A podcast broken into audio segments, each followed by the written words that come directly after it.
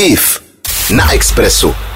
Výživě a zdravému životnímu stylu se věnuje už déle než 15 let, přesto není obyčejná výživová poradkyně. Vystudovala biochemii a na problematiku jídla se tak může dívat z té nejzákladnější úrovně, z úrovně metabolismu a základních chemických procesů v lidském organismu.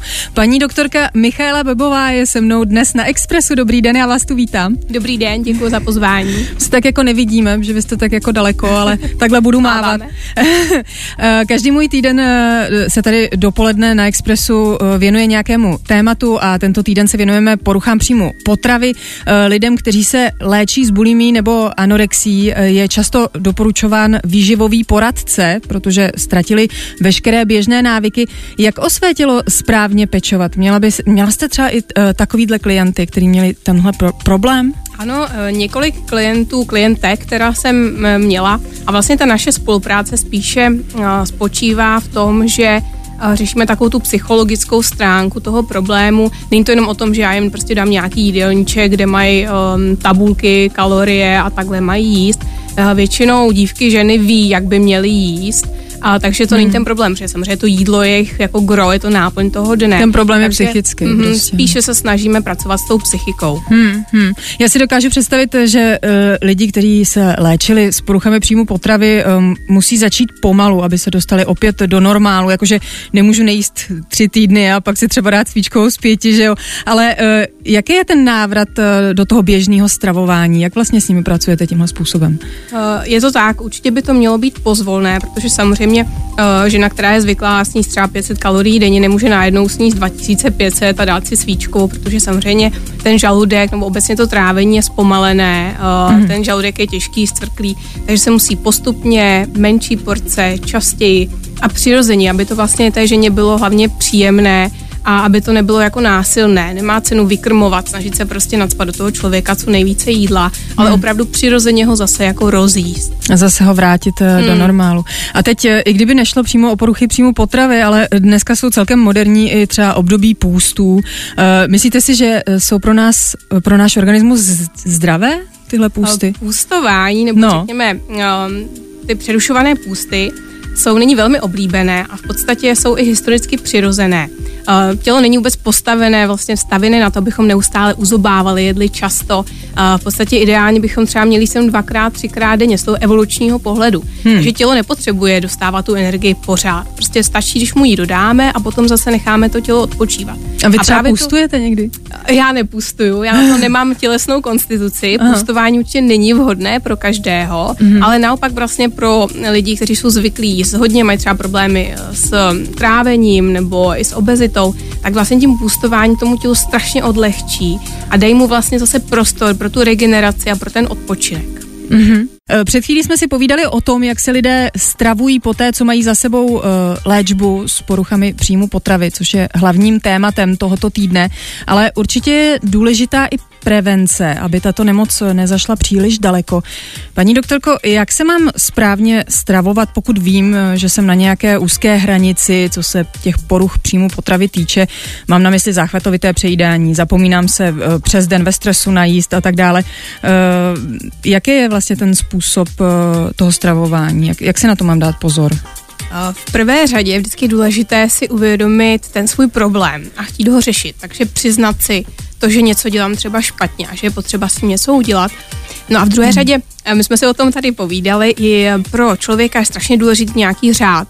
No. My jsme stavěný na repetice, tradice, eh, rituálnost, opakování. Takže v momentě, když eh, trošku se ukázním, začnu třeba jíst pravidelně, tomu tělu to pomůže. A když to tomu tělu pomůže, já se cítím dobře a to vlastně odstartuje ten pozitivní, to pozitivní kolečko mm-hmm. a má to potom pozitivní vliv na nás a na to pokračování celkově. Ano, ano. E, můj pořad se tady e, na Expressu často dotýká lidské psychiky. E, myslíte si, že jídlo obecně s psychickým zdravím člověka úzce souvisí? Mm, určitě na 100%, protože jídlo nebo společné stolování, to je prostě sociální událost. Mm. Uh, musíme jíst každý den, nakupujeme, prostě jídlem se neustále zabýváme. Takže mhm. vlastně i z toho důvodu je právě mm, to jídlo často tak problematické, že je spojeno s těmi pocity často ho třeba využíváme eh, k řešení nějakých svých problémů. Ano, Takže to, to je jak se pravda. stravujeme, Zmrzka prostě, když je depka. a zase, a zase naopak, ano. Ano, Eh, každý z nás eh, si asi přeje být šťastný a radostný, ale eh, jaké jsou třeba ty potraviny, které doplní tělu nějaký ten hormon štěstí, nebo třeba endorfin, nebo serotonin? No možná asi nikoho nepřekvapím, když řeknu, že to je hlavně cukr, protože vlastně cukr působí na vyplavování dopaminu, což zase mm-hmm. působí na naše centrum odměny. Proto vlastně je tolik emočních jedlíků a toho sladkého, proto vlastně jsme závislí na tom cukru, protože ta konzumace toho sladkého nám způsobuje, že se vlastně cítíme dobře. Potom to jsou samozřejmě i další potraviny, třeba hmm. známá čokoláda nebo hmm. banány, ty zase jsou, mají, obsahují prekurzory serotoninu, takže i těch potravin, ale hlavně teda ty sladkosti je hodně. No. Jelikož se můj pořad často dotýká psychického zdraví, tak bych se ráda zeptala, zda správná výživa může nahradit eh, farmaka, jako jsou třeba antidepresiva nebo benzodiazepamy. E, to je teda otázka e, na vás, paní doktorko. Myslíte si, že pokud konzumujeme ty správné potraviny, tak se jejich pomocí vyléčíme třeba i spoustu psychických problémů a budeme moci vysadit léky, které nám doteď pomáhají fungovat, a, nebo se často mluví o tom, že si správnou stravou lidé léčí třeba i rakovinu. Co si o to myslíte? No, zdravá výživa, jako taková zdravá strava, má enormní léčebný potenciál. To určitě ano, my si dokážeme tou stravou e, velmi pomoci zlepšit náš zdravotní stav. Nicméně úplně bych netvrdila, že jenom výběrem vhodných potravin si můžeme um, jako vymazat tu potřebu třeba brát nějaké léky.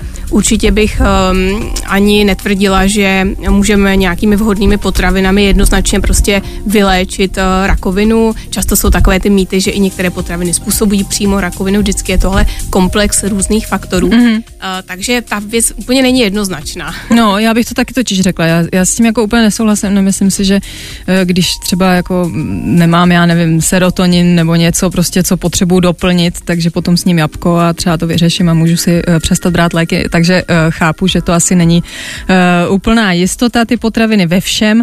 Já mám trošku takový osobní problém, když mi někdo vypráví o biovýživě nebo zdravém stravování obecně, protože já prostě třeba miluju českou kuchyni nebo třeba mexickou kuchyni. A to je jídlo, který má v sobě většinou spoustu tuku, takže pokud, pokud bych chtěla žít zdravě, tak by to znamenalo, že už bych si nemohla dát svíčkovou nebo burrito, protože z téhle představy bych ty antidepresiva uh, radši zase začala brát, takže jako...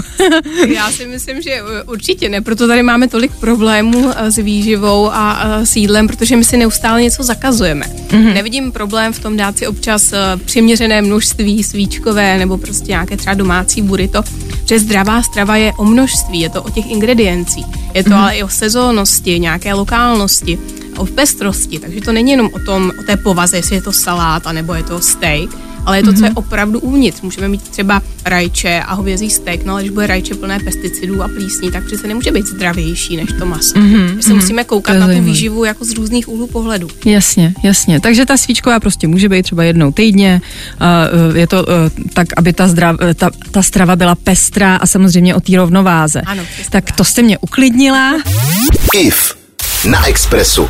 Iva Filinková si dnes ve své dopolední hodince povídá s doktorkou biochemie eh, Michailou Bebovou o zdravé výživě a já už jsem před chvílí avizovala, že si budeme povídat o stravování našich ratolestí. Paní doktorko, eh, já jsem matka a chápu, že eh, dítě musí mít pravidelnou stravu a dostatek ovoce a zeleniny.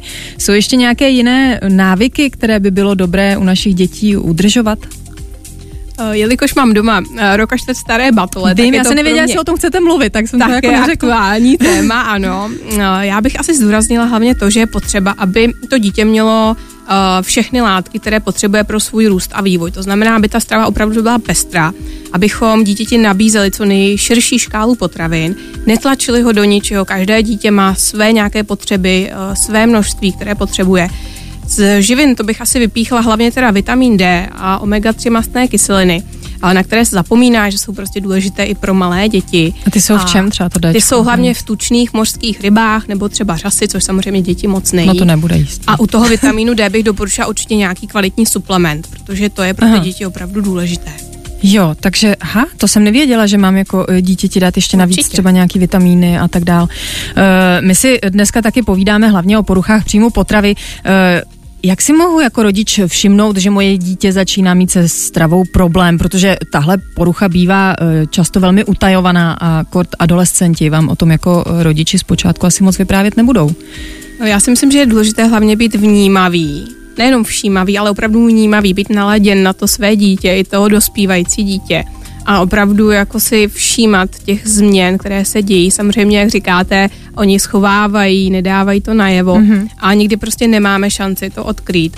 Hmm. Ale je prostě důležité být naladěn na to dítě Jasně. a snažit se opravdu s ním trávit hlavně hodně času, protože čím méně času s ním trávíme, tím máme i menší šanci si něčeho takového všimnout. To je pravda. IF na Expressu. Pokud člověk ignoruje pravidla eh, zdravé stravy, jako třeba já, a baští si, jak chce, kdy chce, co chce, tak eh, jaké jsou pak ty eh, nejhorší zdravotní následky? Co mi vlastně hrozí? Mám pro vás dobrou uh, zprávu. Super. Asi 60% je tam důležitá i genetika. Takže uh, když máte dobrou genetiku, tak se vám třeba nemusí stát vůbec nic. Nicméně Samozřejmě dlouhodobá konzumace nezdravých pokrmů nebo nezdravého jídla obecně potom vede k takovým problémům, jako je obezita, kardiovaskulární onemocnění, samozřejmě i cukrovka, když jsme obézní, máme více viscerálního tuku, který, který je metabolicky aktivní, takže hormonální problémy. Hmm. Takže to spektrum je opravdu široké. Hmm, hmm. Jaká je ta nepříjemná uh, pravda, teď trošku odbočím, uh, s chemicky upravovanýma uh, potravinama? Protože já jsem třeba slyšela příběh uh, matky, která svému dítěti vařila kuřecí maso a jemu se dělali takový různý tukový bouličky uh, po těle, v podpaždí a tak dál, ale uh, po, tý, po tom, co začala kupovat maso krůtí, tak bouličky zmizely. Může to mít nějakou souvislost, paní doktorko, s chemicky upravovaným eh, kuřecím masem třeba? Ten příběh jsem také slyšela. Přiznám no. se, že nevím, jestli je pravdivý. Uh, hmm. Nicméně, ano, měli bychom se soustředit hlavně na konzumaci teda u té drůbeže spíš uh, toho tradičnějšího uh, farma nebo bio uh, krůtího masa. Nicméně zase musím zdůraznit, že ale ty kontroly a ta přísnost je v České republice opravdu jako velká. Takže není možné prostě, aby se běžně třeba um, drůbež jako dokrmovala antibiotiky, jak si třeba mnozí myslí. Jo? Aha, je Takže to není to, není to takhle. Samozřejmě jsou třeba nějaká, nějaké případy, hlavně třeba i v, té, v tom Polsku, kdy se prostě podvádí, ale u nás je ta velká přísnost, velká kontrola té kvality a neměli bychom se toho zase tak jako obávat jako v tom krátkodobém měřítku. Ježiš, tak to jsem ráda.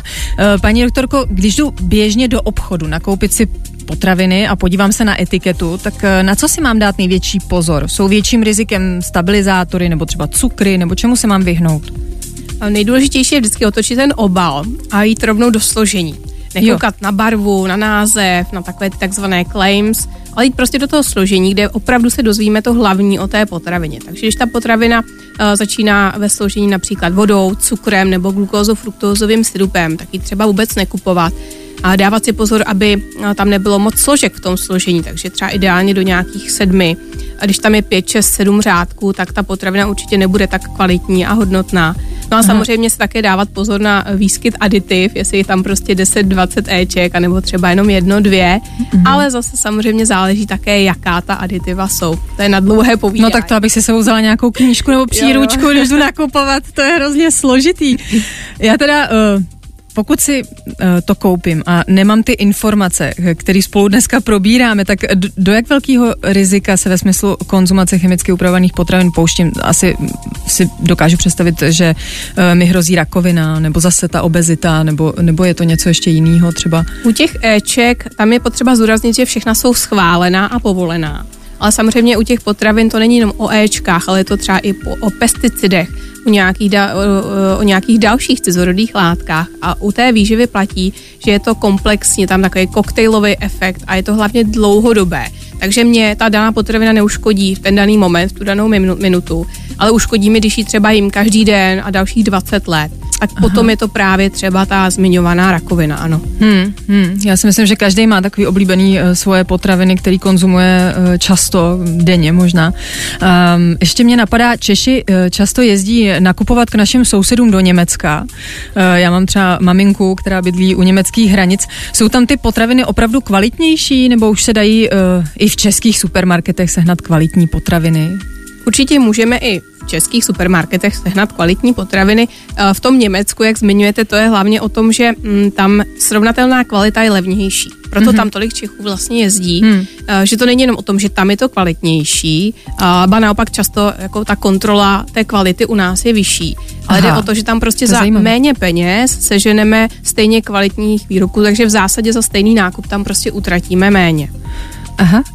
E, no tak e, já tímhle s tím bohužel, protože už se nám e, krátí čas, tak budu muset uzavřít náš rozhovor, který bohužel končí.